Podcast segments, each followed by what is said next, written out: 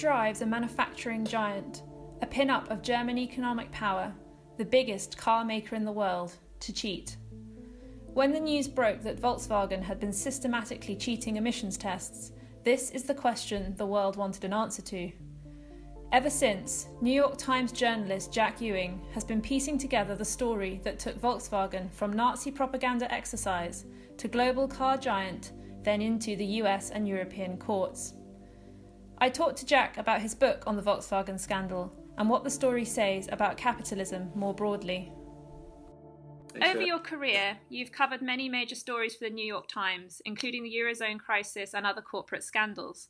What was it about the VW scandal that made you want to write a book?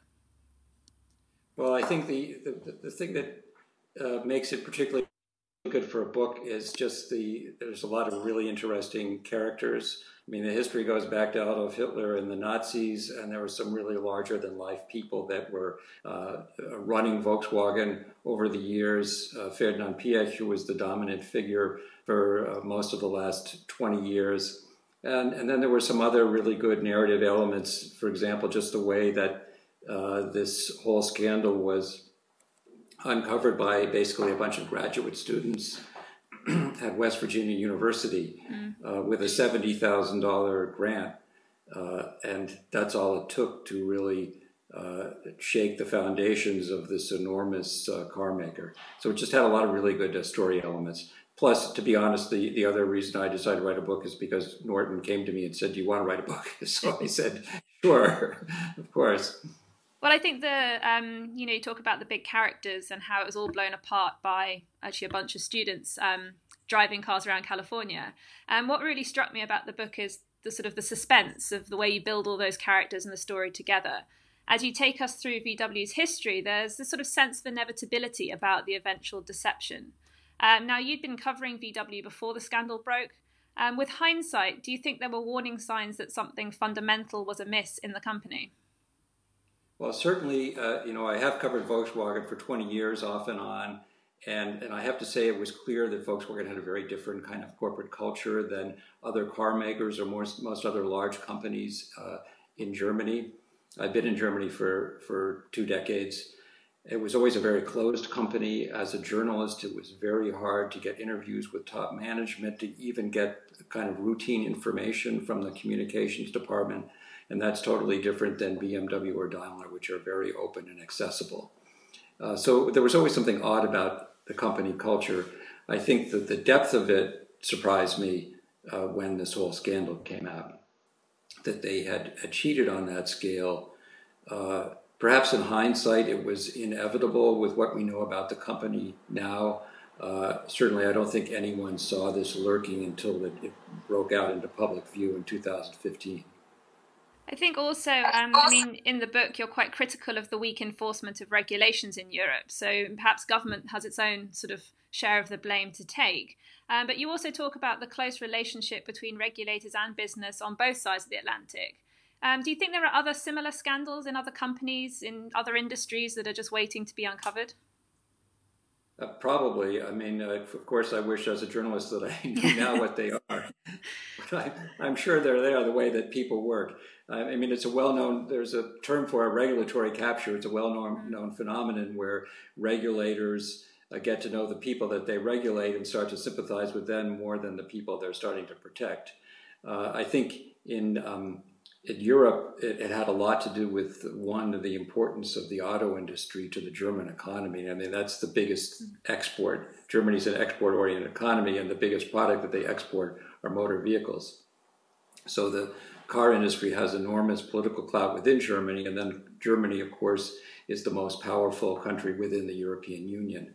So if you look back uh, at the last uh, couple of decades, time and again, the German government went to bat for the uh, German car industry, and that led to this very weak regulatory structure that we had, as well as incentives for people to buy diesel. As you know, diesel is cheaper at the pump in Europe than gasoline, which is not the case in the United States.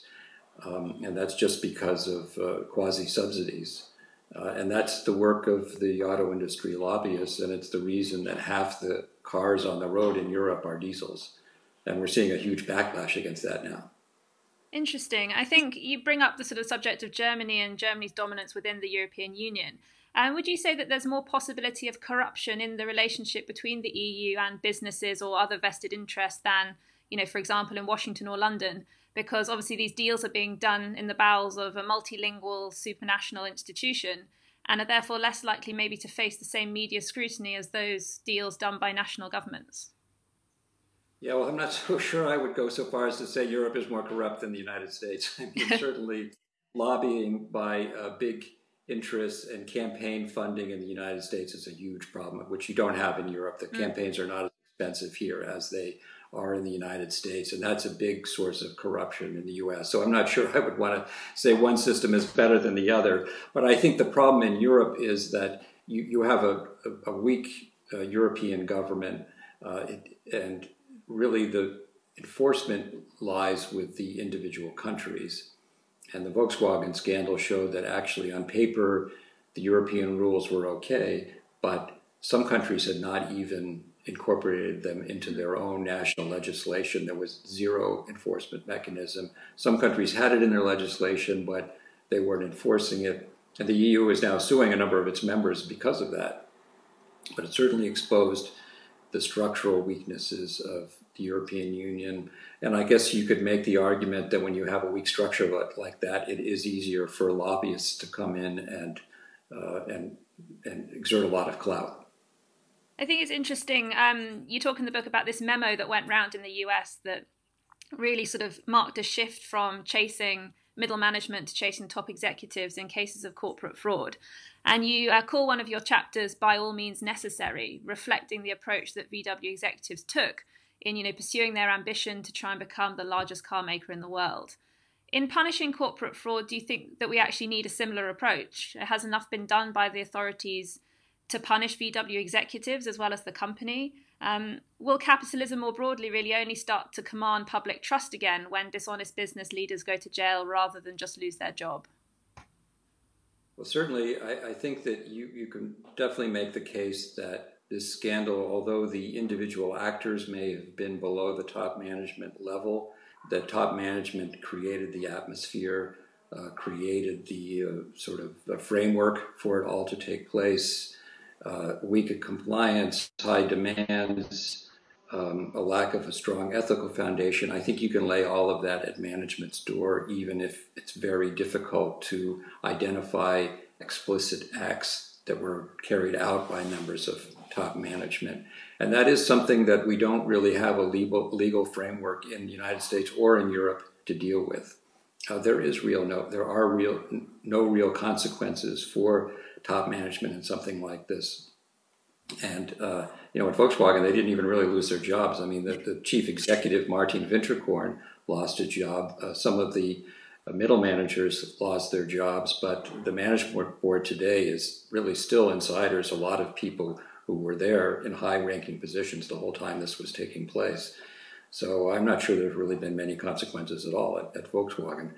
And uh, I, I, guess, you know, the uh, Justice Department in the United States, uh, a woman named Sally Yates, who was the Deputy Attorney General, sent out this memo you're referring to saying we've got to go over the top guys, go after the top guys. But even in the United States, that's that's proven very, very difficult. They never really nailed any bankers, even though they nearly destroyed the world economy.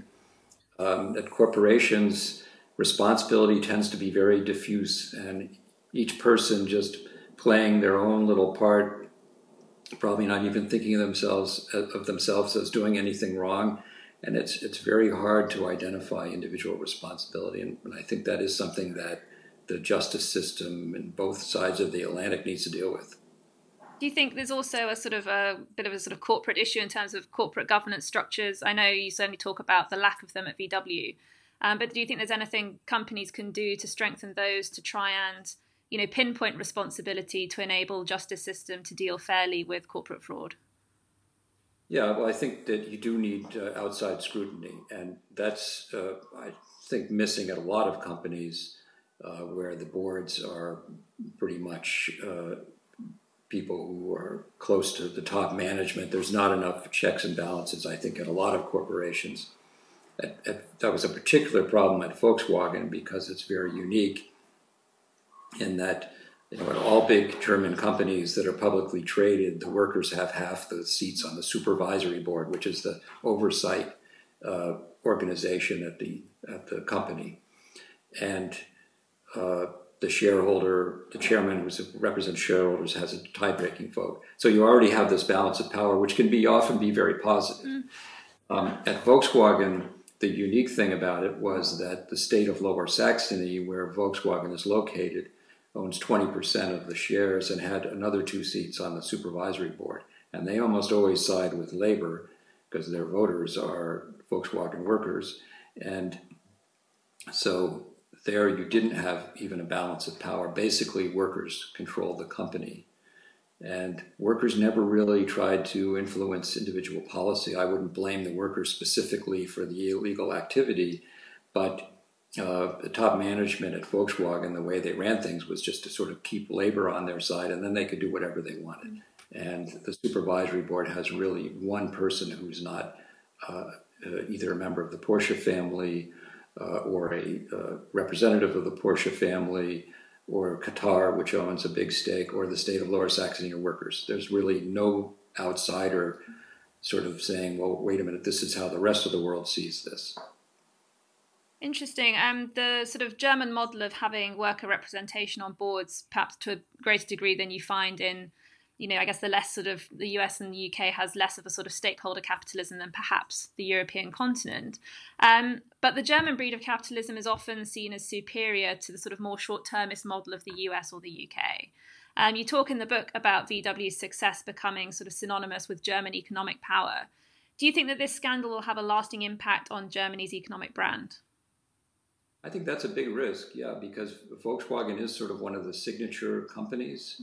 Uh, and now it looks like basically all the automakers were not cheating quite as blatantly as Volkswagen, but they were all cheating at some level. And really, the whole German business model is based on the idea that we are superior engineers. We make the best cars in the world, and yeah, they're expensive, but they're worth it and there's a sort of a premium there that uh, most other car makers don't get.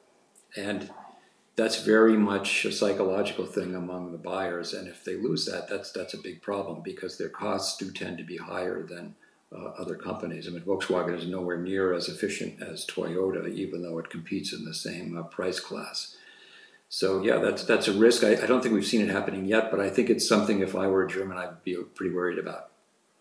You seem quite skeptical in your epilogue about whether VW will change enough to recover from this scandal. I mean, you've touched a little bit on perhaps the long term consequences for Germany in your previous answer. But what do you think business and consumers can learn from VW's story? You know, to try and stop this from happening again, or you know, to take lessons from it and use it to improve capitalism and change sort of the systems of regulation for the better. Well, one reason this happened is there's a perception in the car industry, not just at Volkswagen, that consumers don't care about emissions. Mm. Nobody goes into the dealer and says, "Oh, I want a car with low nitrogen oxides." You know, they say, "I want, I want a nice sound system. You know, I want power and everything." And so the car industry attitude, and again, this was by no means limited to Volkswagen, is emissions is kind of a burden. It's an expense that we don't uh, earn any profit from. So there's a strong incentive to put as little into it as possible. So as a consumer, uh, what you could do is when you go to buy a car, say, you know, what what are the emissions, and I want to know for real. And don't just ask the dealer. Uh, check with. It's very easy to find on the internet mm. how much of uh, nitrogen oxide or other pollutants a car is putting out, and and factor that into your buying decision, and let the dealer know that that's part of your buying decision. And by the way, you can't to- totally, totally trust the labeling that uh, you see on the um, cars about how environmental they are because, uh, again, thanks to German lobbying, uh, this is uh, prorated according to the size of the car. So you can have a huge car that uh, a huge uh, four-wheel drive SUV that then the best thing is actually to buy a, a smaller car, a fuel efficient car. And that's another thing. Right now in the United States, everybody's buying uh, SUVs because gas is cheap. And you can't really blame the car companies for selling them what uh, people want. Fair enough. Thank you very much for your time. Um, thank you for joining me. And I urge everybody to read the book. It's an absolutely fascinating story that charts Volkswagen's rise from you know the days of Hitler all the way through to the point at which this this scandal broke. Um, so it's it's a really it's a really good read. Um, you learn a lot about the history of the company, you know the key players involved, and also actually what they were doing to in order to cheat the emissions. So it reads a little bit like a political thriller, but you learn a lot as well. Thank you very much, Jack. That was Jack Ewing talking to me about his book, Faster, Higher, Farther The Inside Story of the Volkswagen Scandal.